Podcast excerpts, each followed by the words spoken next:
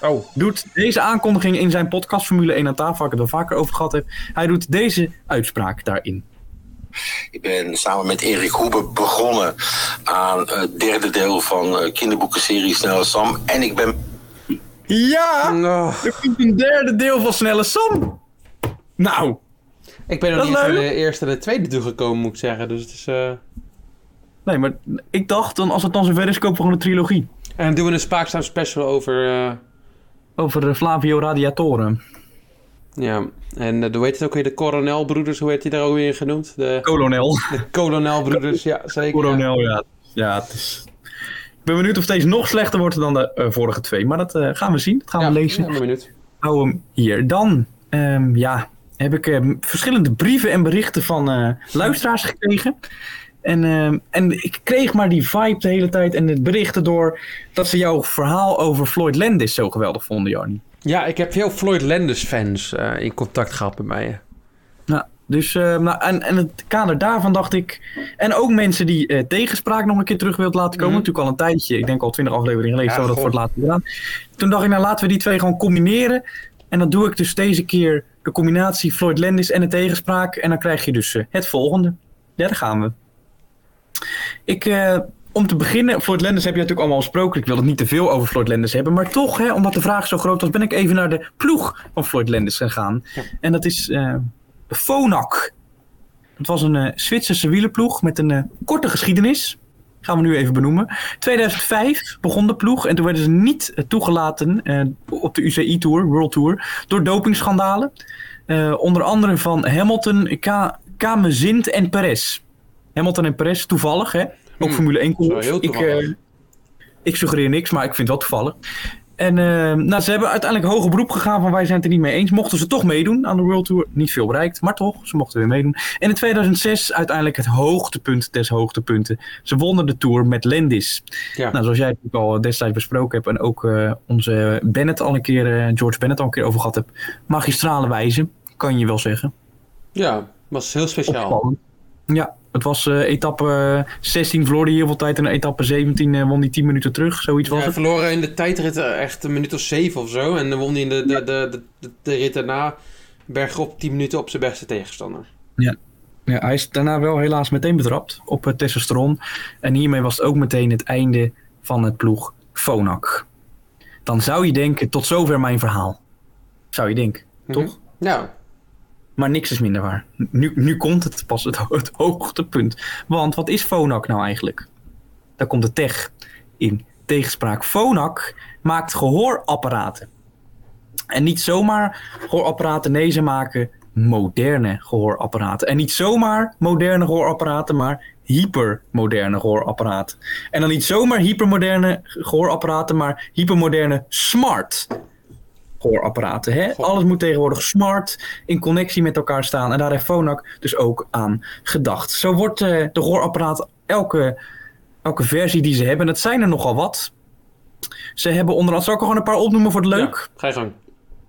Ik denk, denk namelijk dat mensen dat heel eh, interessant vinden. Ze hebben de Phonak Virto Marvel, Mhm. de Phonak Na, Naida, of Na, Naida, denk Naida. De Phonak Virtual M Titanium Marvel.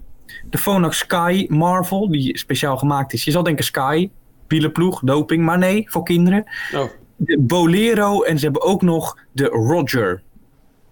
Vernoemd naar Roger. Roger... ehm, nee, ik weet ik, geen Roger. Federer misschien, Roger Federer, tennis. oh, misschien wel. Maar ja, al die gehoorapparaten die ik dus net noemde, worden geleverd met een app. En op die app kan je de accu-status checken, statistieken van je gehoorapparaat eh, zien, statistieken over de draagtijd kan je inzien. En je kan ook je eigen gehoorinstellingen toepassen. Of het gehoorapparaat het zelf laten doen. En het, het, het gehoorapparaat maakt dan een geluidsprofiel van jouw oor en past, hier, en past hiermee de instellingen aan. Dat is dus het smart gedeelte in, de, in, elk, in elk model. Hè? Dus het is niet dat alle modellen, dat één model het heeft. Alle modellen van Phonak hebben het. Ook kunnen, gehoor, kunnen de gehoorapparaten aan eh, verschillende apps en aan de tv eh, worden gekoppeld en worden verbonden. En daarmee kan je dus eh, Spotify streamen. Helemaal hyper de pip. En, je- en je kan er, ja, met gehoorapparaat, ja, moet ik zeggen, Specsavers of Groneberg, een van die twee maakt er ook reclame voor dat tegenwoordig kan. Dus Ja, Ik weet niet of ze enige zijn. ook wel de eerste. Dat kan. En je kan er ook handsfree mee bellen. En toen dacht ik, hè, om terug te komen op sport, hoe handig is dit allemaal wel niet voor sporters, voor wielrenners? Ja. Dat is toch ideaal? Je doet je helmpje op. Nou, de, oortjes zijn altijd irritant, denk ik, groot. Maar zo'n heel Ja. klein, want ze hebben ook onzichtbare hoortoestellen. Die, die voel je bijna niet.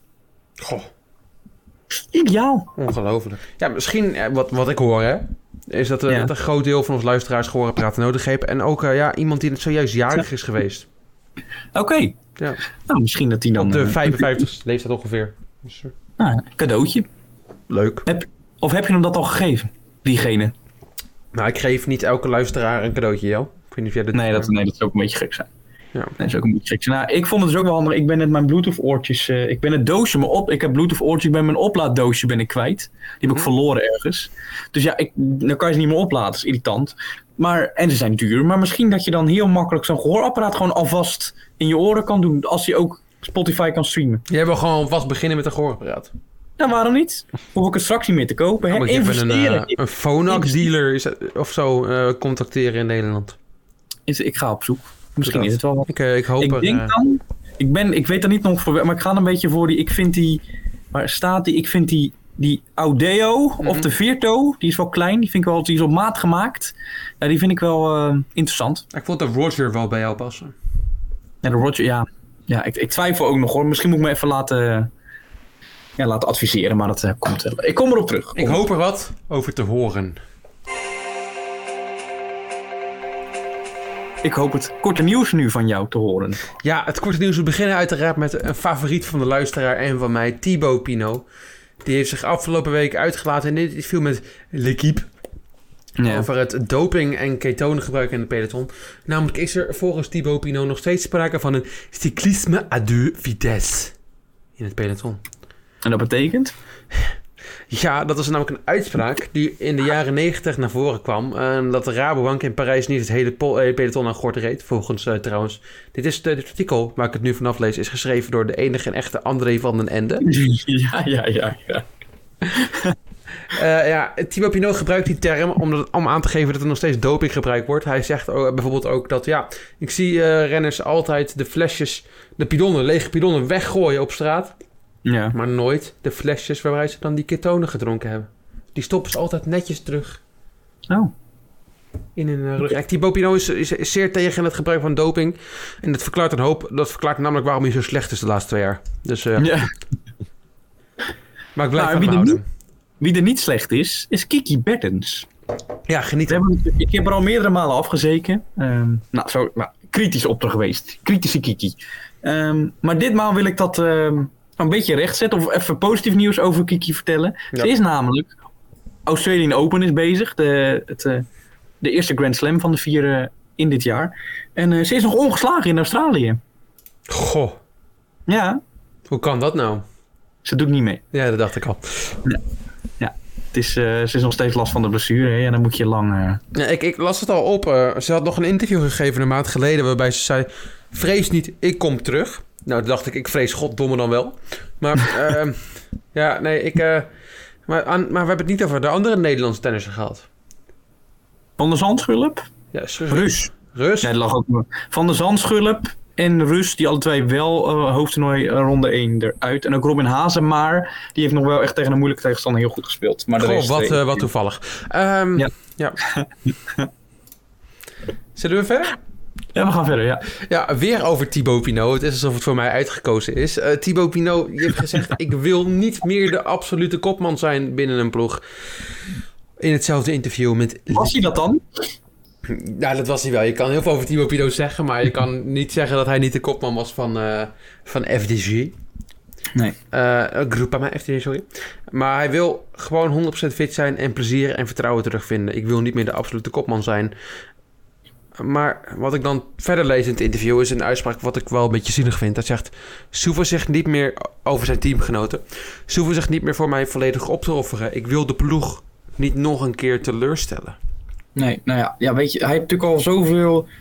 Dat hij dan... Hij viel natuurlijk altijd, dat altijd pech. Voor zichzelf dan. Hij was altijd slecht in een grote ronde. Ik heb het lijstje al een keer eerder opgenoemd wanneer hij opgeeft. En ja, de hele ploeg dan altijd bij me. Huilen, huilen, huilen, chinken, chinken. En ik, ja, misschien is die stap die hij nu al zet ook wel beter voor hem. Dat gewoon Ja. die druk er minder op Ik vind het jammer. Ik, als, ik- als ik Thibaut eh, Pinot, je was het vorig jaar in de Tour zag, dan was hij toch echt een heel hoog niveau. Voor een grote van die Tour. Ja, tot dat opgave. Nou, tot die opgave. Dus ik hoop dat hij dat niveau terug eh, kan vinden. Hij zei zelf, ik heb het, eh, de Giro nodig voor dat vertrouwen. Hij wil namelijk weer in de Giro op het allerhoogste niveau komen. Hij wil ooit nog een keer, dat zijn hoogste doel.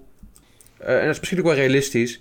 eh, op het podium staan eh, van de Giro. En daarop juich ik hem stevig aan. Ik hoop dat het lukt. En misschien die minder, ik bedoel dat, dat minder druk bij een ploeg, dat heeft eh, Melissa Wijfje ook geholpen. Misschien helpt het Pino ook. Ja. Vandoor naar eh, hypocriete Hamilton. Ja, Hamilton heeft een, een contract getekend. Eén jaar.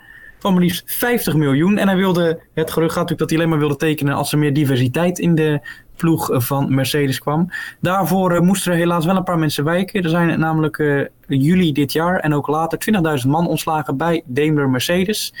Eh, om plaats te maken voor de 50 miljoen van Hamilton. Ze ook George Russell voor 1 miljoen in die auto kunnen zetten. Wilde ik toch even gezegd hebben. Ja, niet gedaan. Ja, en over George Russell gesproken. Robert Doornbos, die heeft het er zelf ook even over gehad. Onze Nederlandse analist en seksspeeltjesverkoper. Uh, maar hij had het namelijk over... Uh, ja, hij, hij, had het over dat contract en hij, hij heeft zijn twijfels er een beetje over. Hij noemt het namelijk opmerkelijk. Hij heeft het namelijk over dat er geen Verstappen-clausule in zit. Wat, er, wat, wat hij misschien wel gehoopt had. Wat, wat weer natuurlijk weer... Ja, ik weet niet wat de Verstappen-clausule in het algemeen zou moeten inhalen. Dat, dat ja, je rot op. Ja, dat, ik vind het zo'n Nederlands idee dat, dat dat allemaal weer om Verstappen moet draaien. Zoals bij het contract van Hamilton. Dat ook het eerste is wat hij het over heeft trouwens. Ja. het is allemaal zo typisch. Maar hij, hij noemt ook dat, dat de deur, omdat het maar éénjarig contract is, op de kier staat voor Jorge Russell. Ik hoop het. Ik hoop het ook. Ja, ja, de rest van de Nederlanders is, uh, zoals het typisch gaat, alweer begonnen met het, uh, het voorspellen hè, van ja. het nieuwe Formule 1 seizoen. En het gaat elk jaar weer hetzelfde. Red Bull eindigt een jaar goed, net als vorig jaar. Kan Red Bull dit jaar de stap maken? En dan nee. gaan ze naar Lammers en dan gaan ze naar die en naar die. En allemaal zeggen ze ja, ze kunnen die stap maken nu. En dan, hè, ik hoor het al van Honda. Honda heeft nu die stap gezet. En gaat ervoor. Tom Coronel gaat nu die stap zetten. Honda, laatste jaar in Formule 1, die gaan ervoor. Mercedes is misschien uitge... Hoe noem je dat? Uitge... Uitge... Uitgaan. Ja, hoe noem je dat nou? Geen uit, uitontwikkeld. Hè? Oh. Die kunnen er niets meer bij verzinnen. En Red Bull gaat ervoor. En met een nieuwe man erbij kunnen ze het... Nou, nee. Nee, ik, ik, zie het niet gebeuren. Ik, ik, uh, ik heb dit scenario nu al vier keer gezien volgens mij sinds 2016. Ja, ik erg me er nu alweer aan. Nu die journalist alweer heeft Max nu wel een kans. Ik, ach man, houd toch op. Maar dit begon al zo in 2017, hè? Want in 2016 eindigde het ook goed voor Red Bull. Ja. En in ja, 2017 eindigde het ook goed in Red Bull. Ja. En in 2018 ja, eindigde het ook goed in Red Bull. Ja. En, enzovoort. Dus ja, je hebt het er vaak over gehad. We hebben het er al vaker over gehad. Het is een, uh, blijft hetzelfde onderwerp. Maar, maar op een gegeven moment denk je toch, we leren ervan als journalisten Ja, zijn, maar, maar die journalisten die willen niet een juist verhaal vertellen. Ja, die willen Max Verstappen aftrekken op live tv om, om goede kijkcijfers te halen. Ja, dat is ja. En wij, wij hebben geen kijk, wij, wij, wij, wij, ons boeien de kijkcijfers niet, want we zijn geen videopodcast. Dus. Nee. Zeker waar. Maar het boeit ons wel een beetje, want daarom hebben wij natuurlijk dit segmentje. Het ook best wel heel erg belangrijke. Ditmaal ijs sportnieuws speciaal voor deze week, Jarni. Ja, we beginnen echt helemaal bij een legende. Tweevoudig Olympisch kampioen. Oh, oh sorry, ski-kampioen. Want die moet hem wel even specifieren. Ligety stopt na het WK. Ja, dan zou je zeggen, Ted, wat doe je nou? Want hij heet Ted Ligety. Ja, hij ik gaat, weet, ik uh, weet. ja, ja, dat weet jij. Hij gaat na het Italiaanse uh, Cortina de Empado, waar het WK is, gaat hij stoppen. En dan zou je denken, op je 36e al, wat doe je nou? Hij wil meer tijd doorbrengen met zijn jonge gezin. Nou, dan reist hij toch mee, zou je zeggen. Maar nee, dat doen ze niet. Oké. Okay. Ja, het volgende ijsnieuws. Uh, springruitercoach staat voor Hels Dilemma. Ja, de Nederlandse bondscoach van de springruiters... die uh, weet niet wie die mee moet nemen naar het wereldkampioenschap. Ik weet het wel. We, zijn, we hebben te veel goeie. Maar ik heb een voorstel. Oh. Sadi van Veenendaal zou ik meenemen. Ik ook, ja. Daar dacht ik, daar dacht ik meteen aan. Ja, ik ook. Ja, dan zijn wij uitgepraat. Eat your heart out, zeg ik altijd. Als ik het over Sadi heb.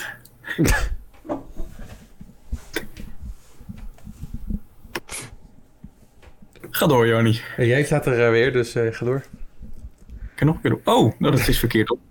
Nou, dat doen we gewoon nog een keer. Ben ik nog een keer. Ja, bobsleeën Francesco Friedrich wint weer het WK. Voor de zoveelste keer is hij eh, wereldkampioen geworden bobsleeën. Deed ook een Nederlandse trots mee. Eh, stond na drie manches, ik denk dat je dat zo noemt, stond hij eh, 18e, 19e, 20e, zoiets. Maar eh, daarna eh, kukelde hij om. Met zijn Let- letterlijk of figuurlijk? Letterlijk. Oh, Ja, de, hij, ging, eh, hij stuurde verkeerd en eh, de bob ging om. Ja, moeilijke baan was het. Echt een baan met een hele zo'n hele zo 360. En eh, volgens mij ging het in die bocht mis voor De Bruin, heet hij? De Bruin? Tuurlijk heet hij De Bruin. En ehm, ja, helaas, maar volgend jaar beter. Zeg ik dan altijd. Hè? nou, ik volg het carrière van de, de Bruin al lang. Ehm, Ja. Ik weet niet helemaal zeker, maar mijn economiedocent op de, middelba- docent op de middelbare school heette eh, Jan de Bruin. Dus misschien is het hetzelfde persoon, wie weet. Of familie. Eh, en Ja. eh, ja, ik, ik, ik, ik volg het al lang en ik zie er ja, een succesvolle bobsleer in.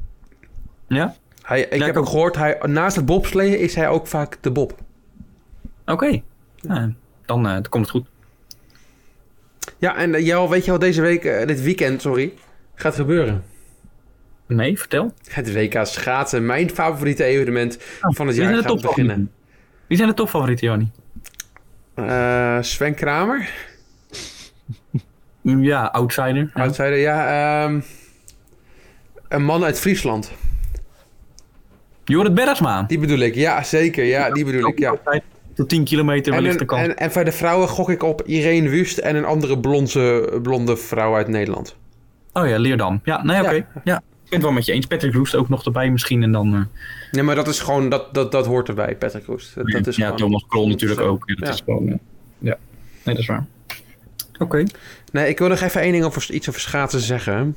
Ehm, voordat we dit gaan afsluiten. Ja, ik, eh, we hebben zitten nu in een periode waarbij er in Nederland stevige uh, vorst is. En waarbij er eh, kans is op een elfstedentocht. Ja. Nou ja, nee toch? Zo afgezegd. Ja, maar mensen hopen. En hopen dat natuurschaatsen weer doorgaat. Hoop doet leven. En zo kwam er op, ehm, op de NOS. Ja, ik, heb de laatste, ik was de laatste paar, paar dagen bij mijn ouders. En dan, wordt er, dan kijk ik elke avond mee met het journaal. Dat is voor mij een hele ver- verademing. Het achterjournaal.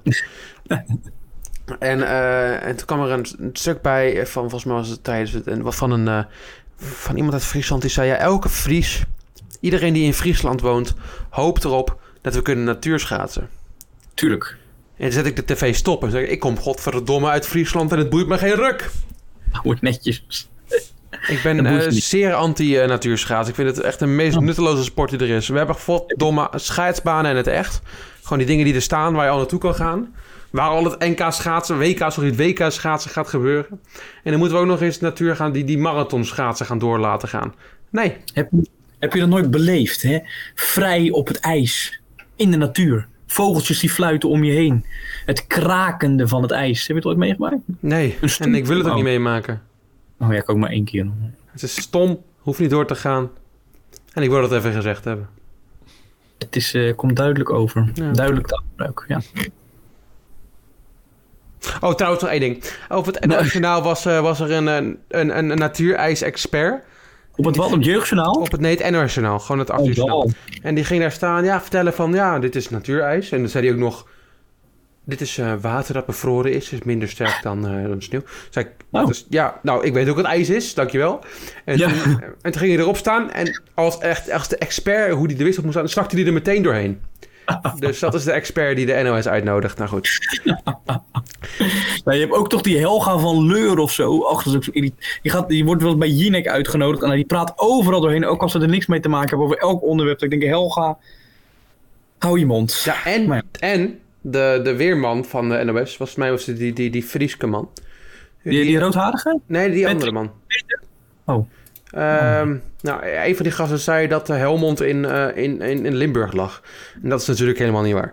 Dus, Noord-Brabant. Ja, dat ligt in Brabant. Maar goed. ehm, wat ik Heb je dat eh, programma gekend? Typisch Helmond. Nee, maar hij was ook typisch Oh. ten helder. En dat heb ik wel Ja, gezien. ja een be- beetje dezelfde vibe. Ik vond het wel leuk. Ja, leuk. Nee, eh, maar goed. Zal ik meteen verder gaan naar de André van de Endewatch misschien? Vertel. Ja, ik hou natuurlijk uiteraard elke dag de, de tweets, de columns van André van de Ende bij. Er leest namelijk één iemand ze nog. Ehm, en eh, ja, hij schreef deze week een column over de nieuwe UCI-regels. Toen dacht ik, nou, nu gaan we even smullen. Wou wat voor Ja. verschrikkelijke, domme take zou die daarop hebben. Ja, ja, of UCI heeft ook niet altijd de beste keuzes. Dus dat kan een soort dubbelop zijn. Maar ja, je hebt gelijk jou, want hij zei... ik verheug me nu al op de willekeur van de UCI... bij het handhaven van de nieuwe regels. Ja. Ja, ik, ik was in het algemeen wel... Ja, want ja, we, we hebben het niet gemist misschien... maar de UCI heeft eh, ja, de, de gezegd dat we niet meer op de... of de wielrenners niet meer op de stang mogen afdalen... en de handjes Ja. mogen niet meer los op het stuur. De ene kon ik wel begrijpen, dat handjes los op het stuur kon ik niet helemaal begrijpen. Nee, snap ik niet. Mm. Maar hetzelfde geldt eigenlijk voor André van den Ende. Die was het heel met me eens. En die ging meteen aandaken van... Ja, dat, dat meten van de soklengte, daar zijn ze al heel lang mee bezig.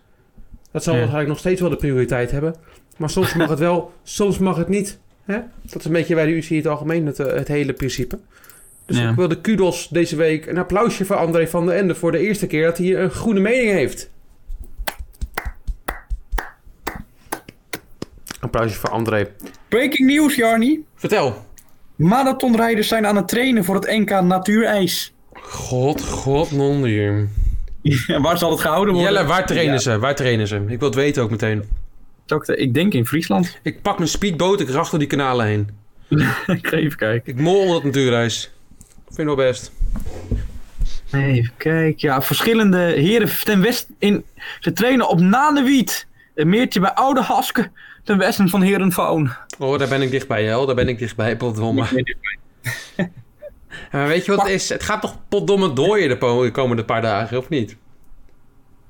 Eh, nou, vanaf zondag toch pas weer een beetje. Nou, volgens mij gaat het zelfs eerder dan dat dooien, toch? Nou ja, ik, ik ben benieuwd. Eh, ik, ik, ik hoop het niet. Maar ik, hoop, eh, ik bedoel, ik hoop niet dat ze gaan natuur schaatsen, maar... Ik hoop het wel. Ik ga het leuk vinden. Nee. Eh, nou, Gilles- ja, Philippe Gilbert, daar wilden we het over hebben. Eh, ja, ja, jij kent hem wel. Het is een grote verschijning in het wielrennen.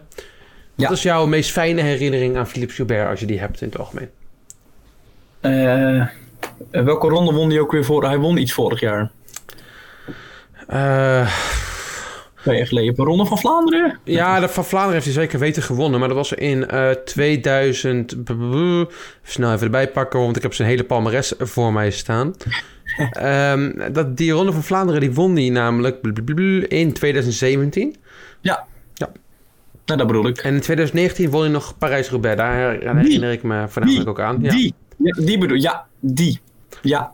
Want dat vond ik een best wel opmerkelijke overwinning. Eh Gilbert is een, eh, in zijn grootste deel van zijn carrière een, een rijder geweest die voornamelijk de punch had om bergop te rijden. hè, De kleine punches. Dus eh, de Amstel Gold. Race. Wereldkampioen in de Amstel Gold. Eigenlijk bijna het parcours. Ja. Ehm, ja. Eh, En dat was, toch, ja, dat was toch wel knap. Want ik herinner me Gilbert namelijk vanwege één jaar, 2011. ja. En dat jaar wil ik nu gaan bekijken, want het is een knap jaar. Als we terugkijken naar de hoeveel overwinningen die je hebt gehad. En wat ik wil zeggen, ja, veel eh, journalisten, wat jij net ook al zei, we willen niet de naam besmeuren. We willen eh, niet een, eh, ja, beweringen gaan doen. Nou, dat wil ik wel. Oké. Ik wil wel nu namelijk de naam van Schubert gaan besmeuren, want ik heb iets gevonden waarbij ik denk, is dat wel helemaal juist? Helemaal, helemaal schoon gereden bijvoorbeeld? Oké. Nou ja. Vertel, Jorni. Vertel. Ik, eh, ik, eh, zo, zoals ik normaal altijd begin met eh de wielrenners, wil ik eerst kijken naar hun palmares. ehm, of hun geschiedenis. Eh, hoe zijn ze begonnen? Hoe, hoe beginnen ze met wielrennen en hoe evalueren ze door de carrière heen? Nou, als je naar Gilbert kijkt, begon hij in 2004 echt als elite. Meteen met twee zegens. Hij begon meteen goed binnen. Eh, hij kwam meteen goed binnen met de derde etappe van de Tour Down Under. Hij won het eindklassement in Parijs-Corazé, de bekende koers. En zo bleef je eigenlijk een beetje hangen. 2005, 5 zevens, eh 5 zegens. 2006, 5 zegens. 2008, 8. Dat is wel toevallig. En eh, ja. Ja. En zo bleef hij een beetje hangen. In 2010 boekte hij 7 zegens. En opeens in 2011... Ja, in 2011 ging Gilbert naar een ploeg toe. Een andere ploeg waar hij daarvoor reed. Hij ging namelijk eh, ja, naar Omega Pharma Lotto. Ja. Lotto. Lotto. en daar won hij in één jaar 22 koersen. en dan zou je denken, god non de u. Dat is me toch knap. Ja, dat is ook zo. Ja. Respect. Maar toen dacht ik, zit daar misschien niet een addertje onder het gras? Ja. Zit hij er? Ja, het is een, het is een giga-adder, laten we maar even eerlijk zijn. Eh, ploegdokter dat jaar was José Ibarguin. Oh, dat is meer een boa constrictor. Ibargurin, moet ik zeggen. En ja, José Ibargurin zegt misschien heel mensen vrij weinig. De, de aandacht qua doping ging uit naar andere doping, dopingdoktoren, zoals eh, noem, er, noem een bekende Jel. Ferrari. Ferrari, precies. Maar José Ibarguren is een beetje onder de radar geslagen. Totdat ik een leuk artikel vond over José Ibarguren. Nou, het was niet eens een artikel, het was een blogpost. Zover is hij onder de radar gegaan. En ik, ik heb straks een theorie waarom hij zover onder de radar is gegaan. Maar als we naar José kijken... eh, wat voor carrière hij voornamelijk heeft gehad. Ik vind die namelijk interessanter dan die van Philippe Joubert eigenlijk persoonlijk is dat hij namelijk begonnen is eh, in 1999 als dokter in een wielrenploeg. Namelijk, ja, let op. Hij is begonnen in, eh, ja, oh, sorry, hoe heet hij ook weer? Bla. Hij reed bij een Lotto-ploeg. Het was namelijk Lotto Mobistar. Oh ja. En Lotto Mobistar, ja, die, eh, die begonnen al goed. Die hadden namelijk meteen een dopingschandaal. nou, dat is één keer, denk je dan. Kan gebeuren. Ja. Ik denk maar één keer. Ja, daarna is hij naar Benesto gegaan. En daardoor heeft hij vier of drie dopingschandalen gehad ook weer. Ja. Kan gebeuren. Eh, 180 eh, coureurs van die eh, ploeg hadden hun... eh, of sorry, in de Tour hadden hun hematocriet eh, laten testen. In de Tour dat jaar waarbij hij reed, eh, bij ehm, ploegdokter was. ja. En ja, 51 eh, rijders werden toen ja, positief eh, getest volgens mij. Oh nee, nee, de 51 rijders werden nog een keer getest. En een groot deel daarvan, van de ploeg van José Ibariguren, werden positief getest. Dus het begon nog goed. Eh, eh, ja, nou, daarna ging hij naar Lampre. Daar heeft hij, daarna, tijdens Lampre is hij opgepakt. in een doping investigation in 2002. Ja. Dus Ik vind er nog niks van dit hoor. Nee, nee, nee. Ja, je zou zeggen, sommige mensen zouden zeggen dat het een trend zou zijn, maar Jelle zegt dat het niet verdacht is. Nee, nee. Daarna is hij naar de hele, in 2005 naar de hele schone ploeg Skytelle gegaan. waar, ehm, waar ik, ik namelijk interessant vond, door die anderen waren het allemaal jonge redders die betrapt werden op doping en die andere ploegen van hem waar je denkt van nou, dat, dat kan gebeuren, weet je wel. Maar in deze ploeg Euskaltel was er een, een man van 28 die nooit iets gewonnen had, Indigo Landuzel, die opeens de Dauphiné won. Mhm. Ja, twee dagen daarna werd hij getest op uh, ja, dopingtest en testte hij positief op testosteron. Echt waar? Ja, toevallig. Ja. Eh, de ronde van Spanje werd ook iemand getest op testosteron. Dus het, het loopt weer lekker door voor José eh Ibarguren. En daarna gaat hij van 2006... Even, even, even. Dat kan ook gewoon opgezet spel zijn, hè? Opgezet spel. Dat hij, dat hij gewoon erbij geluisterd wordt door iemand. Dat zou je, dat zou je kunnen zeggen. Maar ik, ik zie een trend. Ik, ja, ik, ik, vind, ja, ik vind het nog niet overtuigend. Ga Nou. door. Misschien gaat dit je overtuigen, jou, want hij werd van 2006 tot 2009 was hij eh, ploegleider bij Sonier Duval. Ben ik ook ploegleider van geweest in eh, mijn eh, Cycling Manager 2007 spel. Niks aan de hand. Niks aan de hand. Nee, zeker. Er is zeker helemaal niks aan de hand met renners als. Ricardo Rico, waar we het over gehad hebben. Eh, Pipoli is ook betrapt op doping daar. Eh Iban. Mayo. Cianetti. Servetto. De Pobra, bla bla bla. Vier, oh, en nog Carlos Zarete. Eh, allemaal betrapt op doping. En er waren nog veel meer bij trouwens. Maar ja. Zo'n doop, zo'n arts, ik wil hem geen dopingarts noemen, dat is natuurlijk gemeen. Nee, oh, nee. ik, ik versprak mezelf. Zo'n arts, die wil je natuurlijk, omdat hij... Bied je excuses aan. Sorry, eh José. Ga door. Zo'n arts, die wil je natuurlijk met zo'n gigantisch goed track record. Als schone, schone arts die nooit... Die, die heus niet bij elke ploeg waar die werkte in verband is gebracht met dopingaffaires. Die wil je natuurlijk graag hebben. Ja. En dus begon hij in 2010 bij Omega Pharma Lotto. Ja. Nou, daar ehm, ja, liep het in het begin, zijn eerste jaar, eigenlijk meteen knijten goed voor die ploeg. Die ploeg begon namelijk eh, ja, in 2010 en 2011 de meest succesvolle jaren ooit van die ploeg.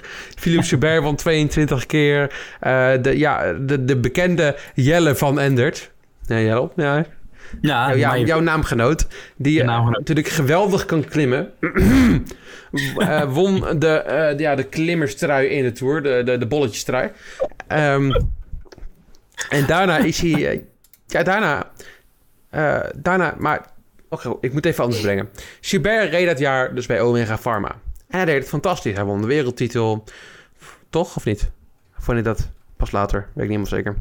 Uh, hij won heel veel dingen. Hij was trouwens ook Belgisch kampioen op de weg. Maar ook in de tijdrijden. Uiteraard. Wat ik nog heel knap vind. Vooral voor Gilbert. Nee. Um, die helemaal niet kan tijdrijden namelijk. Uh, maar hij won ook heel veel andere dingen. Een etappe in Tour de France, de Amstel Gold Race, Brabantse Pijl. Uh, on, on, ja, gewoon ontelbaar hoeveel dingen. Nou, het is wel telbaar 22 keer. Ja. Uh, maar het jaar daarna, waarbij Gilbert vertrokken was namelijk naar, naar BMC, won hij maar drie keer. Oh. En zij denken, zo'n vorm daalt toch niet opeens in één keer? Nou, dat daalt dus wel blijkbaar één keer. Want in 2013 won hij maar één etappe. Oh. Daar, daar begin ik mijn twijfels namelijk een beetje te trekken. Ja, dat snap ik. En zo was hij eigenlijk tot in 2016 eigenlijk bij niks echt, ja, niks goeds aan het winnen. In 2013 wint hij een paar koersen, maar dat zijn, of sorry, één koers. En in 2014 wint hij de Brabantse Spel en de Amsterdam Gold Race nog een keer. Maar dat zijn, dat zijn Gilbert koersen, hè? Dat, dat is gewoon... Ja, dat is ja. Ja. ja. En in 2017 gaat hij naar een andere ploeg. Naar Quickstep. En weet je wat er in, in, ja, in, in gemeenschap is met wie er op dat moment dokter is bij Quickstep, Jo? Uh, nou, uh, noem eens een dokter. José, Dokter Jans. Nee, José Ibarguren. Nou? Die was op dat moment dokter bij Quickstep. En weet je wat? Ja, die opeens won dat jaar, Jelle. Nou, vertel. De Ronde van Vlaanderen en daarna de Parijs-Roubaix. Ja, ja. Ja. Ik, uh, ik ben... Uh, en hij is op dit moment aan het werken aan zijn vijfde uh, monument. Hij is pas weer monumenten gaan voor, winnen sinds hij bij de dopingdokter... Ik mag hem nu wel zo noemen, vind ik. José Ibarguen ja. aan het rijden is. Ik, ehm, maar ik zei dat er... ja, ik kan vrij weinig over José Ibarguen vinden. Hij is twee keer... hij is één keer opgepakt zelfs. Wat al best wel veel is. Ja. Uh, en, en tijdens de Montavo Investigation in 2009. Maar daarover ja. kan ik vrij weinig artikels vinden. En ik, ik, ik was aan het denken, waarom is dat zo? Nou, Schubert is Belgisch. Ja. En de Belgische, ja, laten we daar even eerlijk zijn, de Belgische wielerpers is nog wel heel erg fan van Schubert. Ja, net als Van Aert. Net als Van, van Aert en Van Avermaart en Tom Bonen. Ja. Die ook bij Quickstep reed tijdens de tijd van de José bij de Guren. Ja. Dat is voor mij genoeg reden om te geloven dat, dat, dat, dat de, de, de, ja, de Belgische pers toch even een oogje weg had kunnen draaien. Hè? Want het is toch wel... Je kan, er is genoeg reden, want José Ibarguen is gewoon een man die... Tijdens elke ploeg waar hij gewerkt heeft, is er iemand betrapt op doping. Ja. Dan ga je toch wel even nadenken van... Oh, misschien toch een beetje gek dat hij nou weer... Ja. Ja. De enige artikelen die ik kan vinden over die, die insinueren dat, dat, dat, dat, dat ja,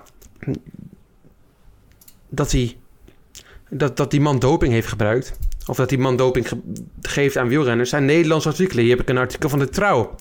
Uh, waarin David Miller insinueert dat José Ibargem hem geholpen heeft. Uh, David Miller moet het weten. ja, David Miller moet het weten. Een artikel van Nick Koep in Wielerflits. Wat aangeeft dat ja, misschien ook een, een onderzoek moet gaan komen naar José Ibarguen. Dus het is hmm. wel weer, ja. Maar de Belgische pers? Helemaal niks. En de Belgische gewoon... pers is toonaangevend voor het wielrennen. Maar jij slijpt hierbij wel het onderzoek uh, aan. Ik geef aan dat uh, ik, ah, ik, ik, ik, ik denk dat Schubert zeker aan de, de testosteron of andere vieze spulletjes heeft gezeten tijdens de ene jaar in zijn carrière. Anders ga je daarna niet opeens naar twee zegers. Nee. Ja, ik dacht dat jij nou ook nog terug zou vallen op, uh, of terug zou vallen dat je ook nog zou komen op de naam John Lelange. Want oh. natuurlijk in mijn, in mijn eerdere stukje over Fonak is hij, uh, was hij de algemeen manager in 2005 en 2006. Uh, en toen was natuurlijk de ploeg um, de dopingaffaire zonder Tyler Hamilton, Kamazint en die Perez. Ja. En als je nou kijkt waar John Lelange nu de algemeen manager van is, is hij sinds 2019 algemeen manager bij Lotto Sudal. En wie rijdt er nu bij Lotto Sudal? Philip. Sebert. Dus ja. geeft nog iets heel goeds aan dit onderzoek wat ik niet eens aan gedacht heb, Jo. Dus uh, ja, nee, ik denk dat er zeker meer naar gekeken moet worden. En, um, het eerste hoofdstuk is geopend. Het eerste hoofdstuk is geopend. Uh, door, uh, door ons ja. bij Spaakzaam. Het, port, het, het portfolio. eh, ja, ja. Eh, Ik heb altijd met twijfels gehad bij Philip Sebert. En eh, het blijkt nu allemaal misschien toch wel stiekem een beetje waar te zijn. Dus, eh, Misschien, ja, waarschijnlijk John van der Heuvel wel even bellen. Dat hij misschien wel. eh, Oh, leuk. Ja, gaat hij er achteraan in een soort van tv-programma. Ja, dat is wel leuk toch? Heel Oké, ja, ja, het is zeker eh, bijzonder Stof om over na te denken. tof om over na te denken. Geven jullie een, eh, een week de tijd voor, want volgende week zijn we er denk ik weer. Ik denk het wel. Jarni bedankt, Freek bedankt, mijzelf bedankt. Tot volgende week. Tot volgende week. Doei, doei.